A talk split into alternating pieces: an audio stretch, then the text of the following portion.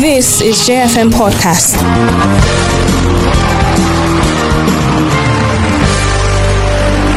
Is that within Pankshin local government, from 1999 till date, we have never been to the Senate. leading to critical social, political, and economic conversations by those who matter. If you chop alone, you will die alone.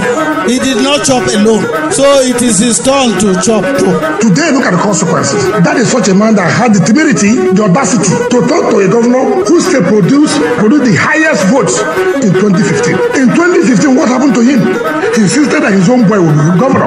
The best journalists are seeking all the hidden answers, with active citizens reacting. As at the time that Solomon left office, that was in 1983, there was a very big gap between 1993 and also 1999. Seriously. Join Ponsah Fada and Gilbert Joseph as they talk to those that matter to enable you grapple with the issues. Weekdays 5 to 6 p.m. on Nigeria at sunset on J101.9 FM. Não, não, não, não.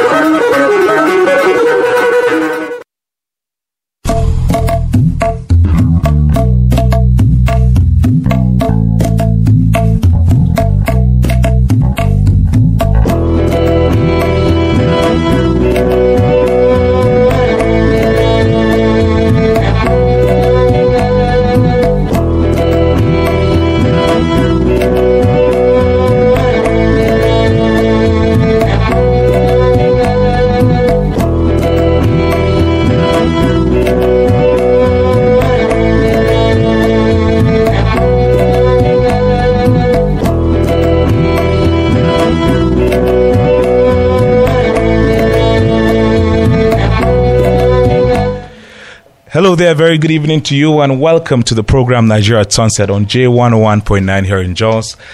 My name is Ponsah Fanap. It's a very beautiful Monday evening. Today is 14th of August 2023. We're so uh, grateful, you know, the gift of life and uh, the beauty of a good weather. I would say today throughout has been pretty, mu- pretty much warm. Uh, the sunlight has been gracious to us, and I hope that it has been gracious to you because for me personally, it has been gracious. While Gilbert Joseph is going to join because uh, he's uh, on an official as- uh, assignment, so he's going to join any moment from now. And of course, you know that I'm definitely missing him because this is not how the show is or should be. You know, according to me, per- I mean, that is my personal opinion. But of course, I know that you enjoy the company of uh, my dear colleague Gilbert and myself as well. Well, a lot of stories we're following. Uh, I would like to start with the issue of the dollar. Well, lot of international think tank organizations have predicted that dollar to naira exchange may hit 1,000. One dollar to 1,000. Already over the weekend in some part of Nigeria, especially in Lagos, people were purchasing dollar at the rate of 960. Now, economists of high repute have lambasted, you know, uh, some of the economic policies of uh, President Tinubu, especially taking off uh, the removal of fuel subsidy. While some are saying that that is a good thing to do, others are saying that no, that government all over the world subsidize one uh, item, you know, especially if it serves as public good.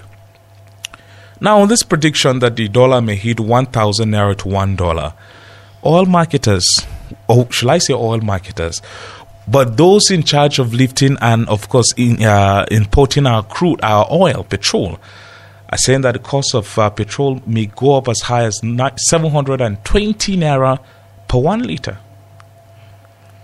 And you know that if you touch the price of petroleum, everything in this country will skyrocket. The price of goods and services will definitely go up.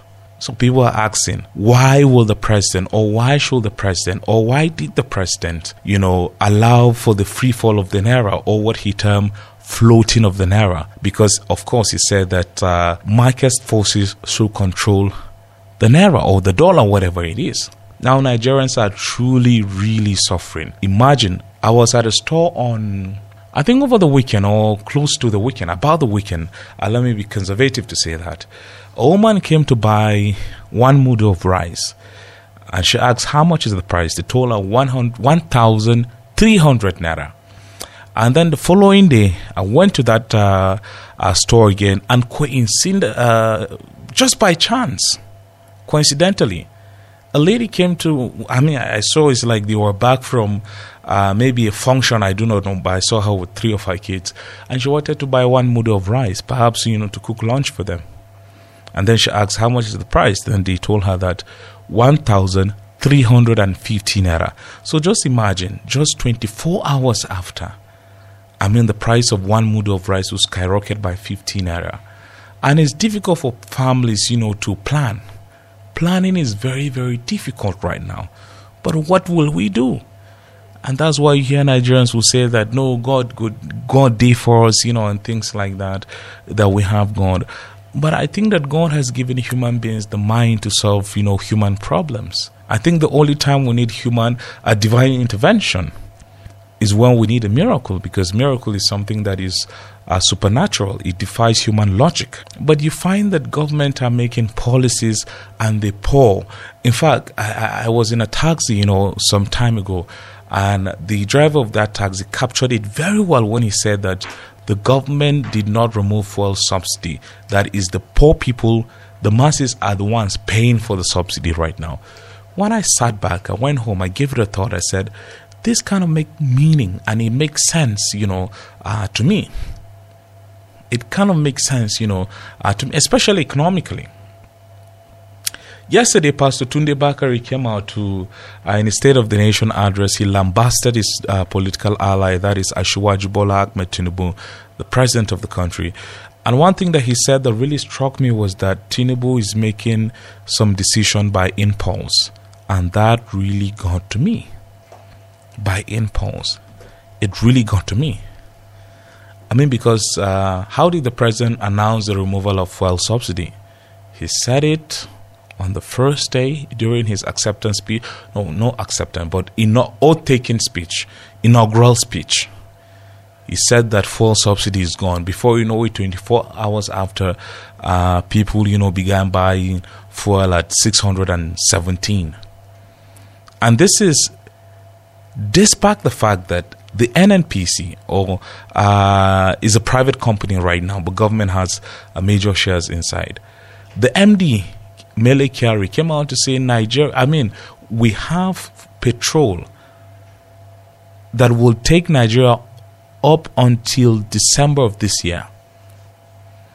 So lots of lots of you know uh, questions. But back to Pastor Tunde's, you know, uh, Pastor Tunde Bakare's uh, State of the Union address. He said that President Tinubu should kill corruption, not Nigerians. And that really struck me. Because uh, we're in the month of August right now, we're halfway through August. And I definitely know that if you're a parent, your kids will bring your circular that fuel, uh, uh, no, school fees, tuition fees increased. What are you going to do? Living wages has not increased. The NLC and the news are saying that you know the minimum wage, the only acceptable minimum wage is two hundred uh. Wages has not increased. Cost of living is skyrocketing. People are finding it very difficult to even buy essential, you know, commodities. It's is is is is very very. I mean, just take a walk, you know, around maybe your neighborhood or. Uh, just sit down and have a chat with that woman selling kunu, or I mean, just talk with people everybody is feeling the brunt, the heat of this economy. It's not easy on anyone. It's not, it's never, I know for a fact, you know, what I'm saying because there are some people that, you know, I know that uh, God has blessed them. But, I mean, if you go to them right now for even, you know, uh, to invest in something, they will say, please, please don't, don't bother me. I have enough, you know, I have a lot on my plate. So these are the issues. But on the other hand, what the state and federal, what the state and local government get from the FAC, you know, account is going to be a lot. The question is, are we going to keep an eagle eye on our governors to see how they will spend this money that they are getting from the federation account? That is the big issue. Well, I have Honorable Daniel Asama. He contested for uh, members uh, to represent Jos North Bassa Federal Constituency, but uh, well, uh, Providence deemed it fit that this is not the time for him to represent the people he so much loves. Uh, but next time, and I believe that uh, he's going to make it. Good evening, Honorable Daniel Asama. Thank you very much for coming, sir. Gonzag, it's always good to be here. Yeah. Listeners, good evening, I hope doing well. Let me ask you a question. What cream is it that uh, you are having? You are eating very well. You know, you are shining. Uh, people are looking gloomy in this economy, but you are smiling. What's, what's the secret? Well, contentment, I mean, I'm a believer. Contentment is, uh, is, uh, is the yardstick. Can you be content with nothing or next to nothing? Actually, no. I'll tell you, I'm a realist at the same time. So you cannot be content with nothing. But at a point where pushes come to shove, you have no option but to believe in something.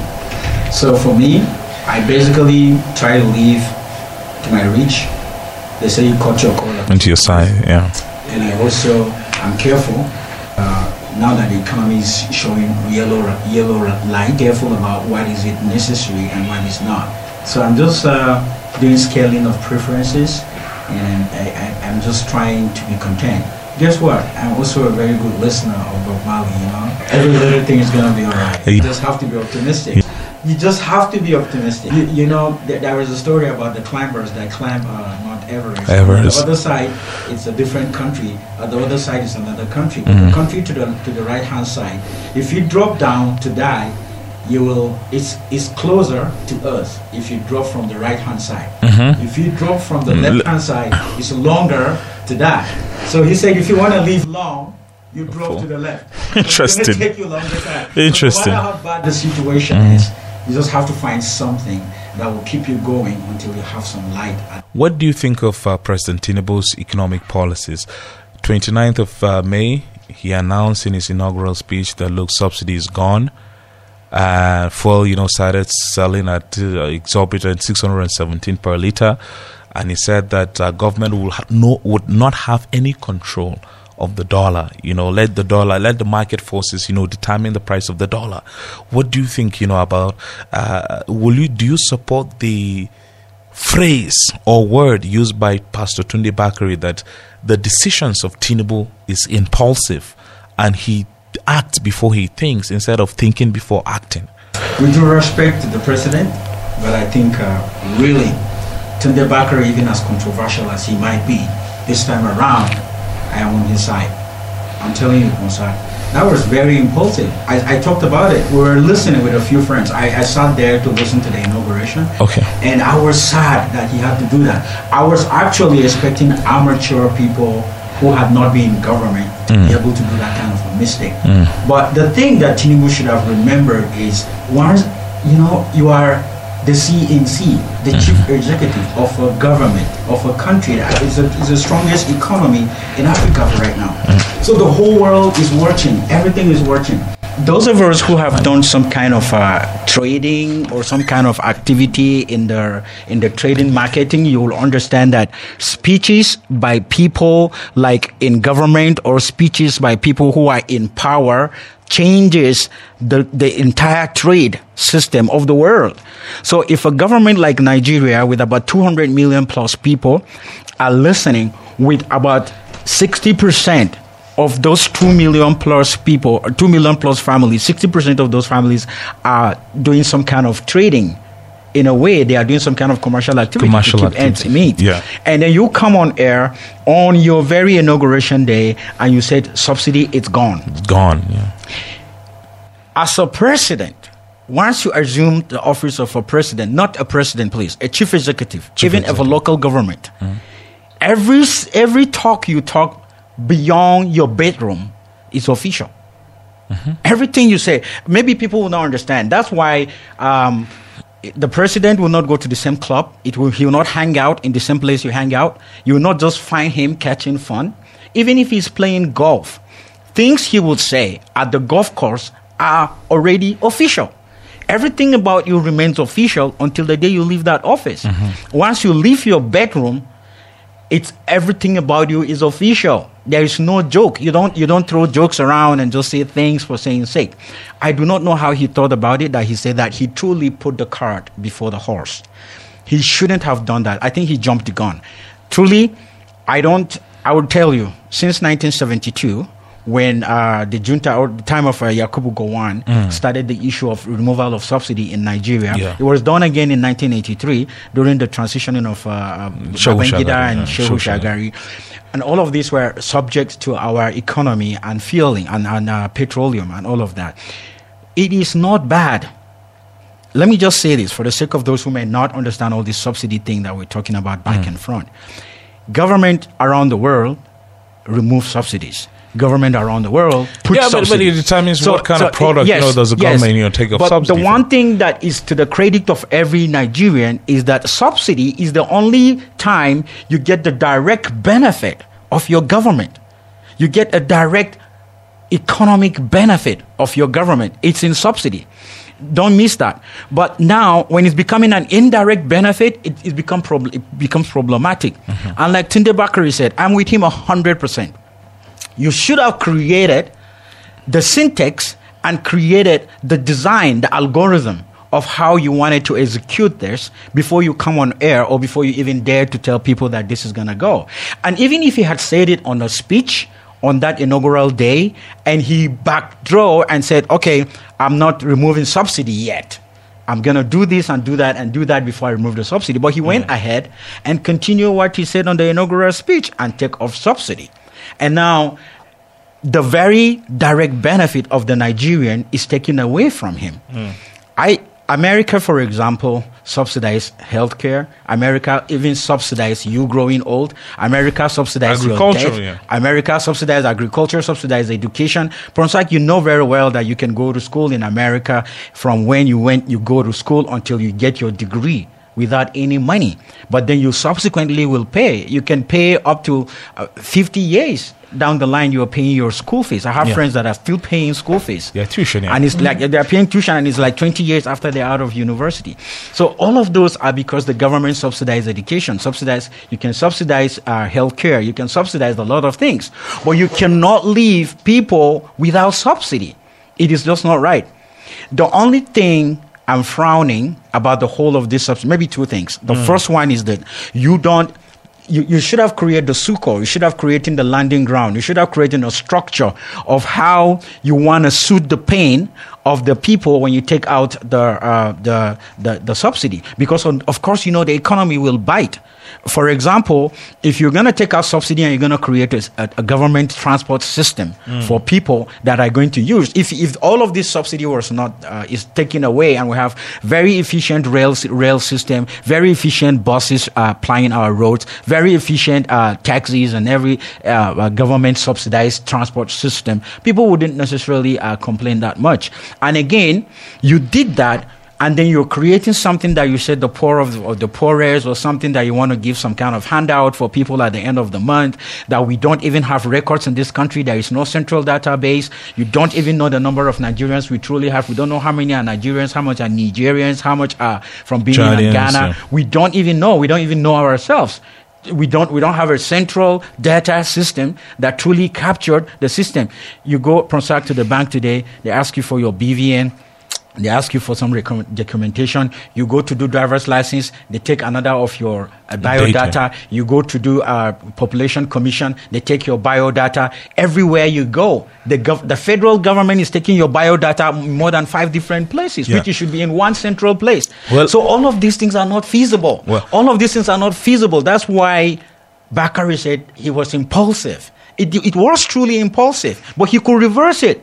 I mean, there's nothing about that. You could reverse it and said, okay, we are But it- revisiting this policy. But I mean, the rating of the uh, president or the administration is going to go low if he chooses to revert. Wouldn't you? No, not necessary. Not necessary. Government have revert policies in so many ways. There are different ways you can play this a card. It's a card. But, you can play it in different ways. Yeah, let me take you back to 2012. We've had this conversation with someone, and you know, I've written extensively, you know, uh, in different platforms about what I'm about to uh, ask. Former President Jonathan, when he was about uh, taking off subsidy, consulted far and wide, you know, coordinating Minister of the Economy and Finance at the time, Madam Ngozi Okonjo-Iweala, CBN Governor uh, Lamido Sanusi, uh, and the economic team of former President Jonathan transversed the length and breadth of this country. Tinubu and Bakare are some of the people who said that in fact, I, I, I have one of the clips that he said they will take up the subsidy and share the money. But former President Jonathan said he brought a scheme called SURE-P, Subsidy Reinvestment Program, subsidizing you know transportation. Are you and right now we're back to that debate. But one thing that Tinubu did not do was that uh, instead of you know um, planning for post subsidy removal, you know, term, he took off subsidy and then he's planning. Do you think why they fought President Jonathan at the time was simply because he was a mi- from minority uh, group in Nigeria, or that uh, his economic policies were not sound enough? What's your thought? You, you see, uh, governance is very tricky, and as much as power is transient, government is tricky. You, the strength of a leader is his vulnerability. I've learned that over time. When you come proving you know all, you actually fail. But when you come open minded and willing to listen, you actually have a high rate of success. The thing is, I was, I was expecting Tinubu to have done that. Like we said, let me say it again. I truly felt he was impulsive. He jumped the gun. With due respect to him as a president, but he can make mistakes. He's a human being. He can ret- retract his words and retrieve and make amends everybody who has economic policies and understanding of how governance and, and economy of the whole world functions will understand that this was wrong. You jumped the gun. You, you, you, you put the cart before the horse. It's not right. The simple thing is, Goodluck Jonathan did very well on that. Even at that, like that was why I was telling you that as controversial as Tunde Bakare is, but Tunde Bakare is just proving his point because he revolted against Goodluck Jonathan yeah, in 2012. yeah. That's why he's revolting again. You get? That's his point. So, so he, what, what is his position right now? I well, mean, if, if I'm going to judge, where does uh, Pastor Bakare, you know, stand right now? Because in 2012, and it appears to be that maybe he didn't read through the economic policy of former President Jonathan.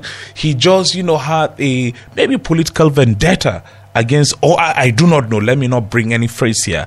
But if someone that you know sat back and really thought through you know what former president i mean for me as an ordinary nigerian i'm no, feeling the pain. This is 11 years after Ponsah, and you are taking us back again. Ponsah, I, am I am not i'm not going to hold a brief for pastor bakare here. I, even at that time I was angry that Pastor Bakare will come on air and join the forces of fighting what Goodluck was doing. Because I know about SURE-P. I looked at the SURE-P program and I thought it was good.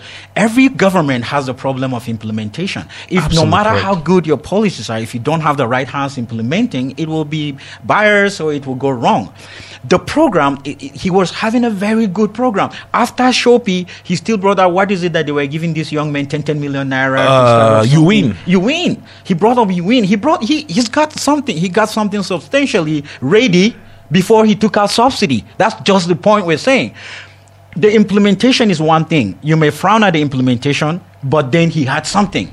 So what I'm saying is that Tunde Bakare at that time, I am not I'm not truly, I'm not truly siding with Tunde Bakare in the fact of that he's absolute. Because this time around, I'm, fa- I'm siding with him on the fact that uh, the president jumped the gun. But I am not, like, he's been so controversial to me in so many ways. All, all, all since his political career, from mm-hmm. the time he was deputizing for Buhari and in season out and then season back again, and all of that, I've been, I've been questioning how he's thinking politically.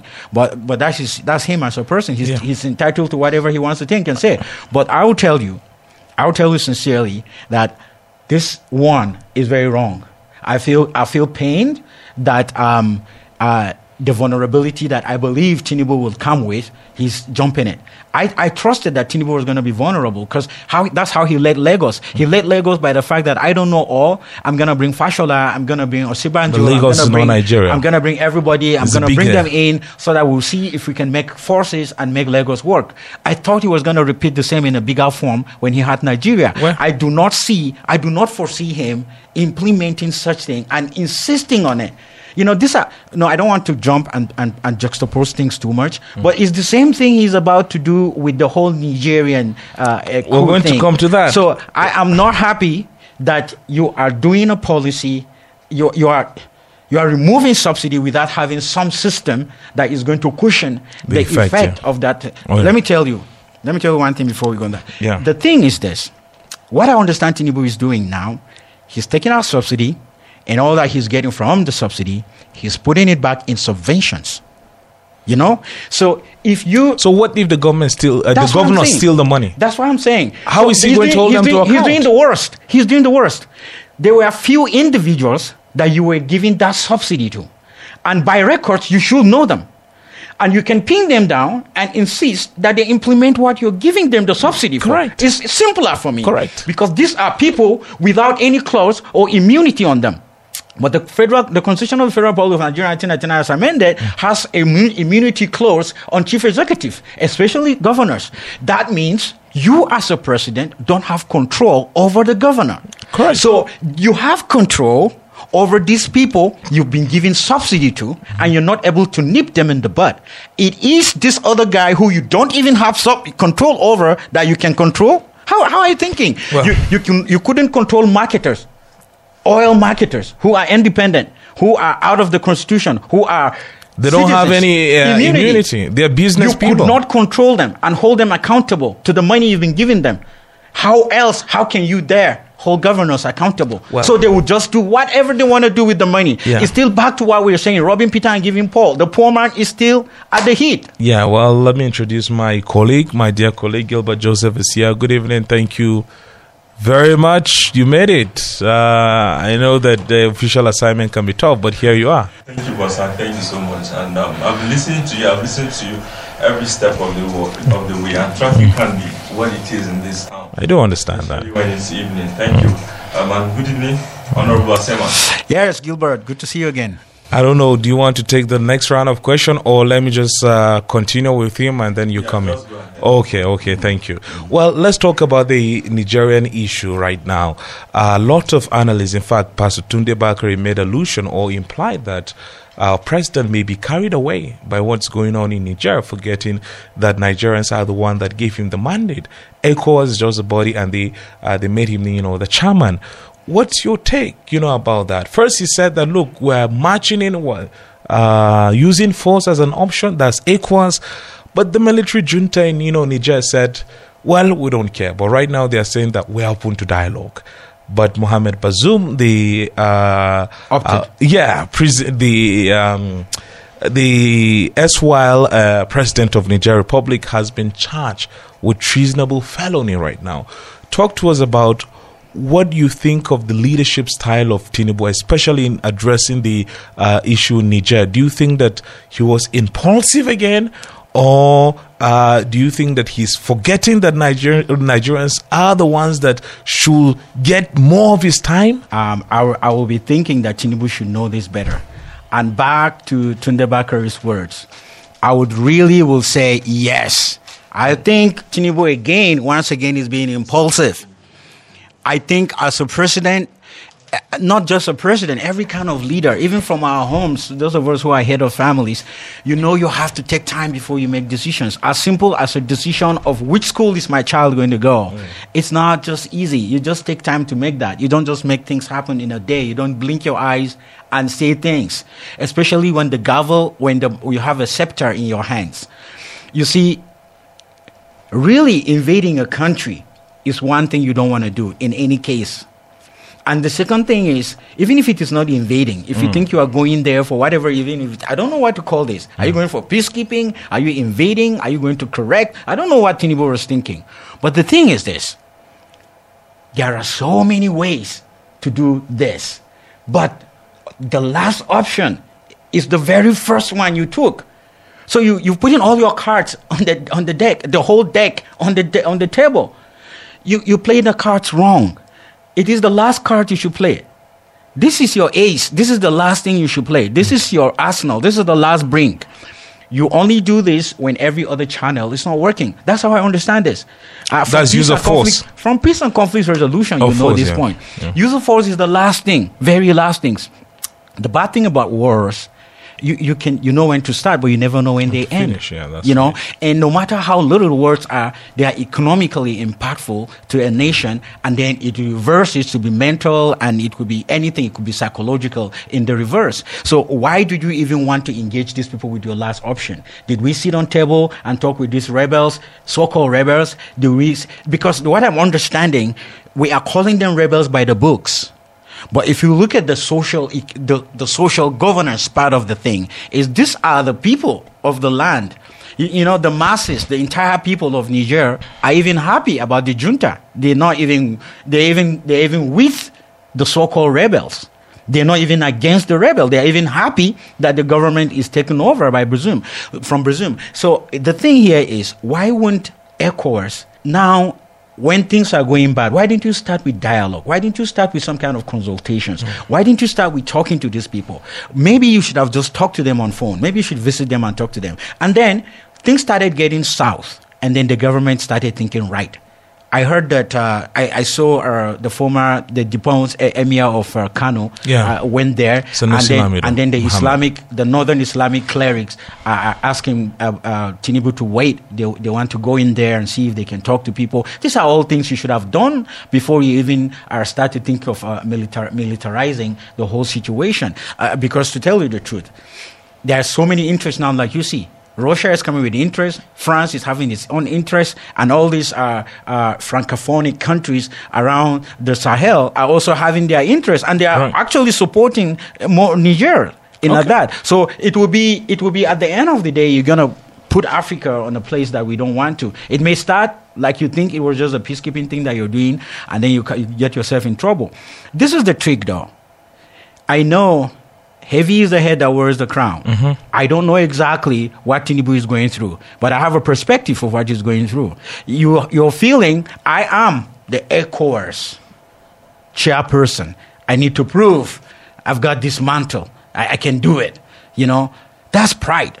Correct. You know, and then if you if you if you push by that, then you put everybody in trouble. Okay. So everything everything like I said, everything that he has done so far that is not going well to me looks impulsive. It looks like he's just taking uh, actions that he's not thinking of the consequences, and there are unintended consequences that are happening, and he should learn from the subsidy. He should learn that as a president, letting loose my guards and letting loose my tongue can bring unin- un- unintended consequences. For from that, you should learn not to also take a simple step and say quickly.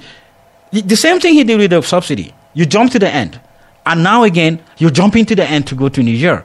Did we have? Did you have all the options explored, and then they're not working? That you need to go to war with Niger?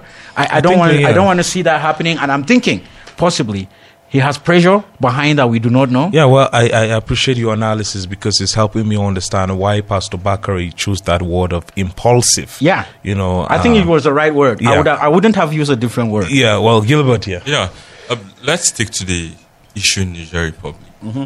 and probably look at the implication back home politically for mm-hmm. Mr. President. Mm-hmm. He's just began serving his first tenure and he has close to four years to complete just one tenure. And after which, perhaps, like other politicians before, he might want to run for election again. Should he go ahead? And thankfully, you know, the Jibwis community that visited Niger Republic have been given some ear to speak to the guys there, and which means we might not see some military action. But what are the implications of some of the steps that he has taken politically? You know, in the north, you have these number of states sharing borders with Niger Republic, and you have seen how angry they became, you know, after those pronouncements, despite the Senate's resolution not to allow Nigeria to get into war. we do respect to Nigerians, but I don't know what to call this. I don't know if it's a short term memory or we have such a flexibility in terms of our, our social intent.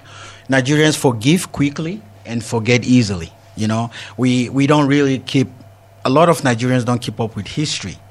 You know, so even after he has done all of this, I will tell you sincerely when it comes to the time of election, people will hardly remember that there was a time he did this and did that wrong. There are plenty things that people would have looked at during this past election about a lot of candidates, not to even vote them because of some of their antecedents, because of some of the things they had done wrong, or some of the decisions they had taken that were not palatable or were not good for the gener- generality of the public. But people don't really think about that when it comes to politics. Sometimes in this country, it surprises me. They vote people without antecedents, without any good record. You check their records and you see there is nothing to hold water about. You know, you you see the elected office holders in Nigeria, you count just a few, maybe 20%, that have integrity, that have records that are impeccable, that you think they should be in government offices. So, what I'm saying is that history will hold us, but can we abide by history? That's another thing. So history will hold it. History is unforgiving. It's there, but would Nigerians remember that at some point, uh, Asiwaju made this kind of dreaded mistakes that almost put Nigeria on on the brink of war with the with the uh, sub-Saharan Sahel uh, francophonic countries. Would people think like that? I don't know. I hardly think Nigerians think that long and hold that long. But I'm saying this though. There are a few Nigerians that are still remembering things, that can still read, can still remember, and it will hurt him. If he continues doing this kind of decision, it will hurt him. But the good thing is that he has a chance. He's doing all these decisions in the very beginning of his tenure. So possibly going down the lane, the next uh, three, four, uh, and the fourth year, we may see a lot of changes. He may adjust and not make such kind of decisions. Some people may say he, he was just excited. He was just coming into office newly. He didn't get the ropes. He didn't, you know, we heard this in the past politics when people are saying that I spent four years learning the ropes. Now I know the ropes. It's time to now go without mistakes. People will tell you that the entire four years I was learning now i have learned I need to go forward. So he can he can tag this and say, it was my first 100 days. People have a culture of 100 days. I don't know what it is. People say 100 days of governance is when you test, it's a litmus test for the government. So he might say, I, I had my 100 days to, to test things and I made some mistakes and I'm going to adjust from the mistakes and I'm going to go forward without doing those mistakes. So we can't preempt him now. It would rather be too early to say if, um, if he's going to uh, be able to uh, have a very good rapport or having good omen with people in, in the next coming mm-hmm. election.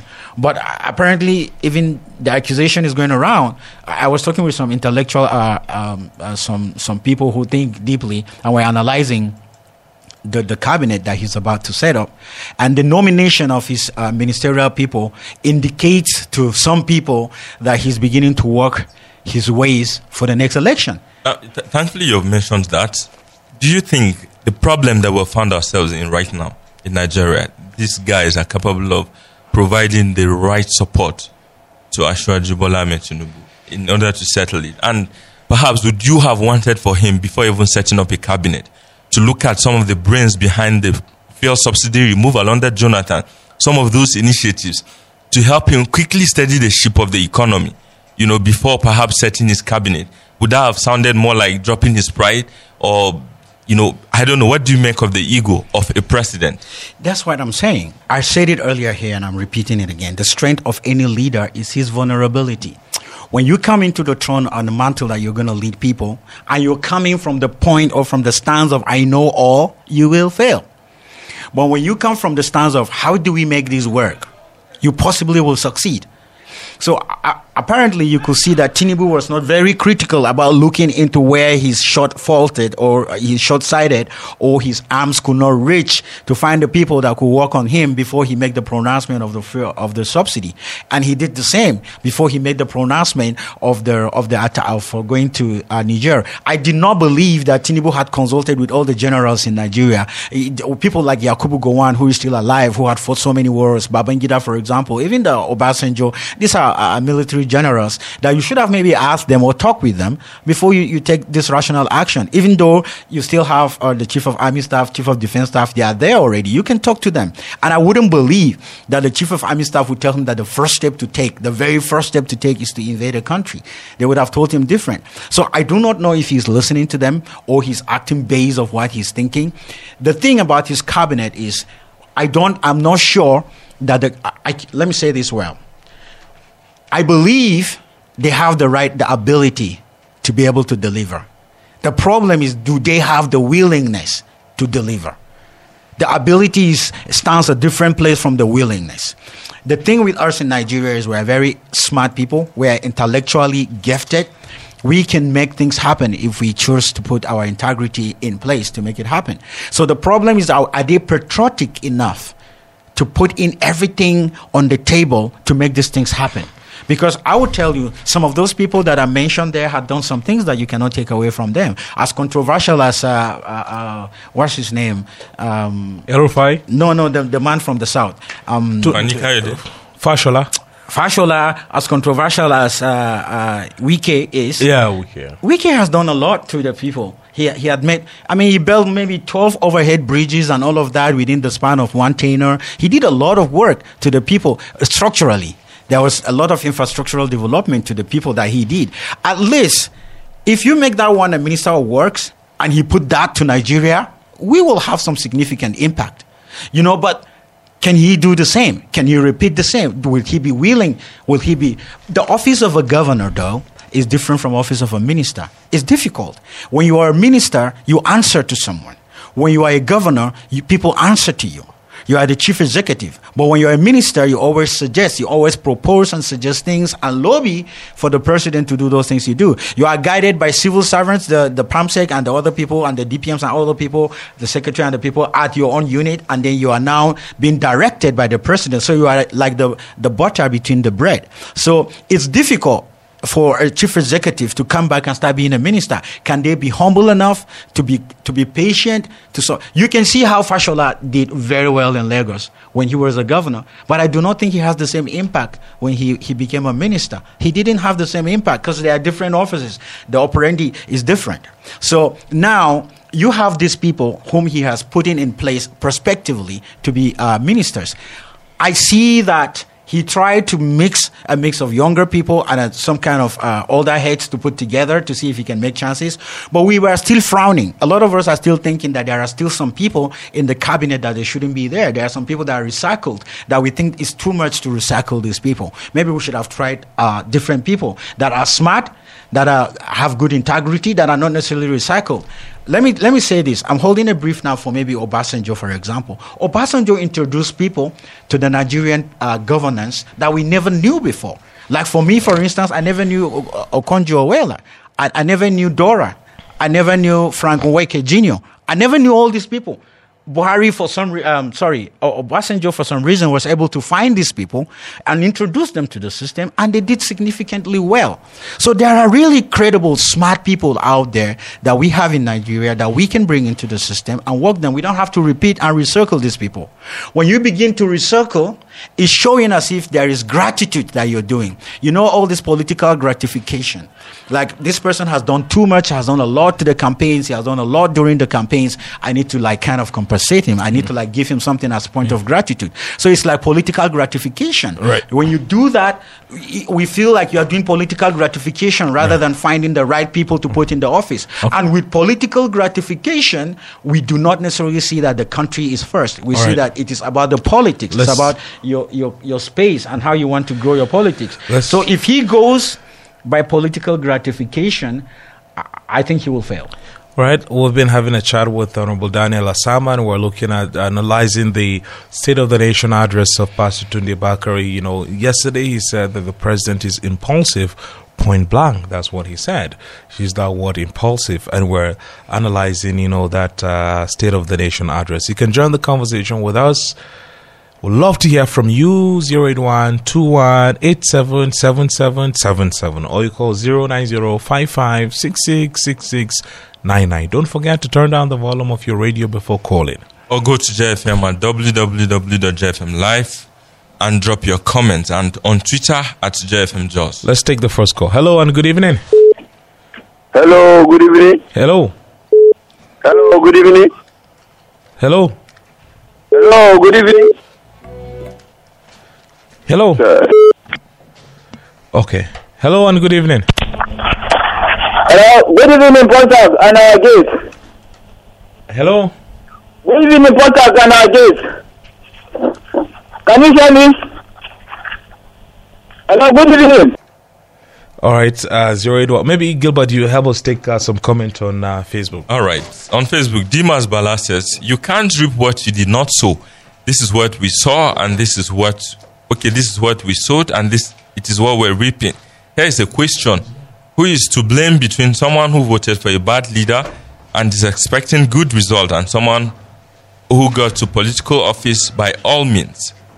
Albert Akaya Dagza says, Until things start changing for the better in Nigeria, impulse will be praise song okay praise singing the bad administration we shouldn't continue like this things shouldn't keep getting worse by the day. A drastic action needs to be taken by President Bola Tinubu to put smiles on the faces of Nigerians.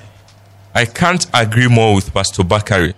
The cookout factors go on says, What I understand with Nigerians, both the pastors and the politicians, is that when the table shakes at their opposite side, they make noise. May God expose them.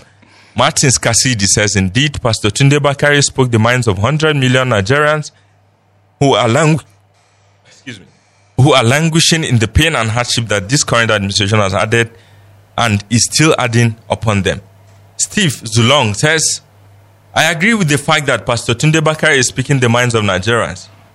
Bad style of leadership is impulsive. He should watch out and tread with care on Niger issue and even subsidy issue.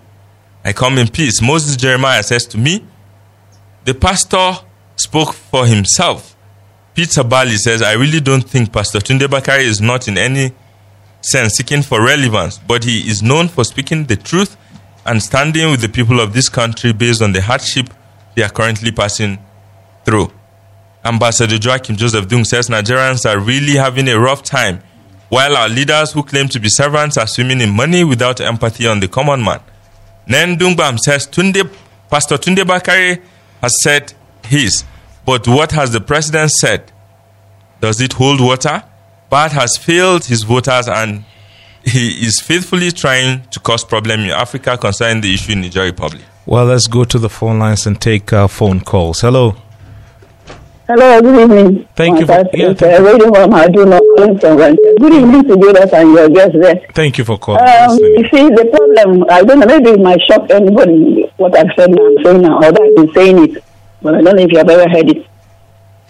The way uh, President Tinubu removed that subsidy thing, you know, it wasn't in that state. It just did it spontaneously. That was the only way to remove that subsidy, if you ask me. If you say you should start negotiating before removing it, it will never be removed. The only place I fault him is when that interim period before his swearing in, he would have used it to fashion out how, I mean, uh, what he would do to cushion it. That, that time, he would have done it, so it would have been there as a template. Then he made that pronouncement uh, in a surprising manner, took everybody on our words, because that's the only way to remove it, pull the bull by the horn. Then that's what will happen. But he gave a lot of gap.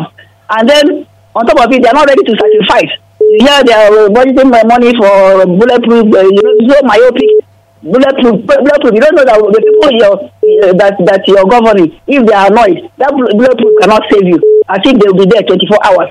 You know, that's I don't know. And then again, another thing is um, market forces. You should remember, you should know that every country uh, uh, economy is different and cannot be left to market forces. In Western times, they are not uh, they are not as corrupt as us. There are other variables like insecurity, epileptic power supply, and so on, which has made the business environment in Nigeria very harsh. So in this case now, you cannot uh, uh, allow b- b- market forces to be driving the economy. When you hear, when you see that there's a problem, there's what they call market failures in, in, in economies. You now, you know, bridge the, try, try and close the gap and not allow people to be suffering like the way they're suffering. Then I heard the one professor was saying that uh, the, the NSC, they're saying that the, the least amount is 200,000. The least amount, that 200,000 is not even the issue. At the end of the day, cannot, the purchasing power the Naira has fallen, you know, it will not, it will not make any impact. Then what of the states? So it's not even that 200,000 that's the issue.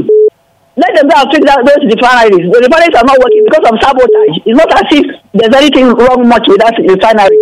A petroleum expert has told us on Radio Nigeria program that I participated on that it is sabotage that is holding it. All the same, let's not give Nigeria, shall be well. Thank you, thank you, thank you, Madam Mada. Thank you for that comment. Hello. Okay, 08121877777 or call 09055 666699. Hello, good evening. Thank you for calling. Turn down, yeah, thank you for calling. Could you turn down the volume of your radio, please? We can hear you. Okay. Hello and good evening. Hello. Okay, that didn't work. Let's try this. Hope it works. Hello, good evening. Thank you for calling. Well, I want to comment your guest. You have spoken very well. Uh, Tell My name is Zira. I'm calling from Old, Old Dukuta. Thank you, Zero. We're listening to you. It was just like what your guest said that we we easily forget and easily forgive, and which is quite unfortunate. Maybe that is what is giving these people more the way they feel like. What he said that time that good luck Jonathan, since good luck Jonathan came from the minority side, that was why they were protesting all over that time. Because if not, what Buhari and Tinubu are doing now, it calls for protest all over the nation. But see, simply because they are the majority or what, is even saying anything. The country is just silent. There's nobody to speak. But during good luck, good luck brought solutions that yes, hmm? but see yes, still protested and make sure that they brought him out of office, which is quite unfortunate. I don't that this next coming election that will use this to punish all these leaders. It's so annoying. There's nobody that is speaking for the masses. They are there enjoying themselves. Instead of them to do the sacrifice, they are putting the burden on we, the common masses. Quite unfortunate. Thank you, thank you. Well, this will be the last call on the show. Hello and good evening. Thank you for calling. Anytime I say last, it doesn't work. So uh, I'm going to change my mind. Uh, any call that comes in, maybe we're going to take the call after that. But let's try this. Hello. Hello. Good good evening, Mr. Ponsah. Thank you. Just in the studio. Thank you for calling. Tell us your name, please. Yeah, my name is Pam Kim. I'm calling you from Bukuru Express. Please go ahead. Thanks for calling, sir. Thank you, Mr. Ponsah. Uh, the issue of Nigeria is beyond human imagination. Because Nigerian leaders should learn to govern well. Because I am sympathizing with the poor citizens of Nigeria as they are experiencing hardship. I am watching when Nigerian masses will go to will go to street to protest all over to inform the government that enough is enough in this country. If Nigerian leaders will look at their rear to remember when they started before they became what they are today, I don't think Nigeria, when sugar was 130 during good luck, today sugar is 1,600. How can you survive with children? Is it the increment of salary will be the solution of the problem in Nigeria? What of those people that they are not working? Their names are not on the payroll of the government. So you see what? That's why when Tinubu told us that he has never seen a person that have done well like President Muhammadu Buhari during his campaign last year, that if he became president, he will consolidate on what Buhari has done. What has he done, for goodness sake? That means we have not seen the suffering. Yeah, well, it thank now you. that we are going to see more than that. Thank you very much. May God help us. Amen. Thank you. Well, uh, Mr. Honorable Asama, I mean, you heard that was very passionate. Yeah. hear in the voice of this man. I mean, it's it's not easy. He- he- people are going through a lot. People see, like, uh, let me reiterate this before our time is out. Nobody frowns at removal of subsidy. Mm-hmm. Whether you remove subsidy or you do not remove subsidy is still okay. Government can still function. With subsidy is a good thing. Without subsidy is a good thing. It's just the management of the system. We are troubled in Nigeria because we have terrible management. We have terrible implementation. So what we're saying is that we're not frowning that Tinubu remove subsidy, but what were the things that he had laid in place to cushion the effect of the removal of the subsidy? If you had nothing like that, you would have left the subsidy there. All we were saying is how I don't know what they were thinking. You could not manage a few yeah. people who are siphoning money for subsidy, and you think you could manage governors who have immunity? That's not right. That's not the right of the way of thinking. I even have a different. Uh, that there's a different angle that a, whole- people who they, they even are saying that they didn't even give us subsidy in the first place. Even those people that are being accused that we, we are giving subsidy to oil marketers, the oil marketers now are coming up and saying, "Who? What oil marketers are you talking about? We've never seen any subsidy in the first place." So it became a political weapon that just uh, uh, different tenors are using for people to manipulate people and do things like that. So Thank you, it's, thank it's, you. It's, it's a bad situation. I Yeah. really am frowning at the fact that the subsidy is removed without any cushioning of the effect. And I do not believe that the governors are going to be the reason that you're going to remove this and put it in the hands of governors. How about if the governor did not give it to the people? What Yeah. happens? Well, thank you. Uh, thank you very much. Interesting analysis as always. Uh, for me, one thing I love about your analysis at the heart of it is human beings. Yeah. Uh, it's very. is, it is all about us. Human Uh, beings, Ponsah is about. Okay, I will always say this. Every time I have an opportunity to be on air, I will say this and I will say this again and again. It is not about the policy, it's not about the government, it's not about the system, it's about the people implementing the system. Yeah. We need a paradigm shift. Nigerians need to be patriotic. Yeah. We need to understand that there is a country to be kept. Yeah. Well, Gilbert, your final word is like you have you have some uh, uh, information No, for us. no, absolutely. I, I was just marveled at the fact that someone is looking at the next election already to vote out bad leaders.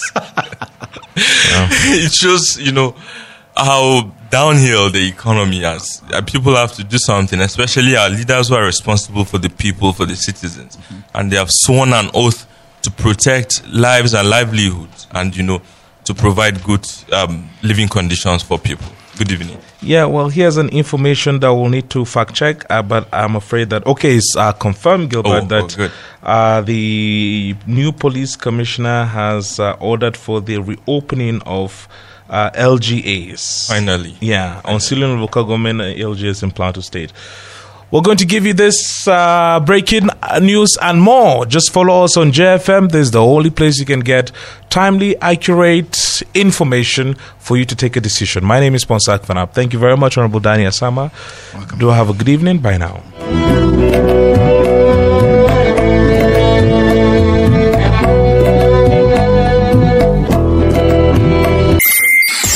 Thank you for listening to JFM Podcast.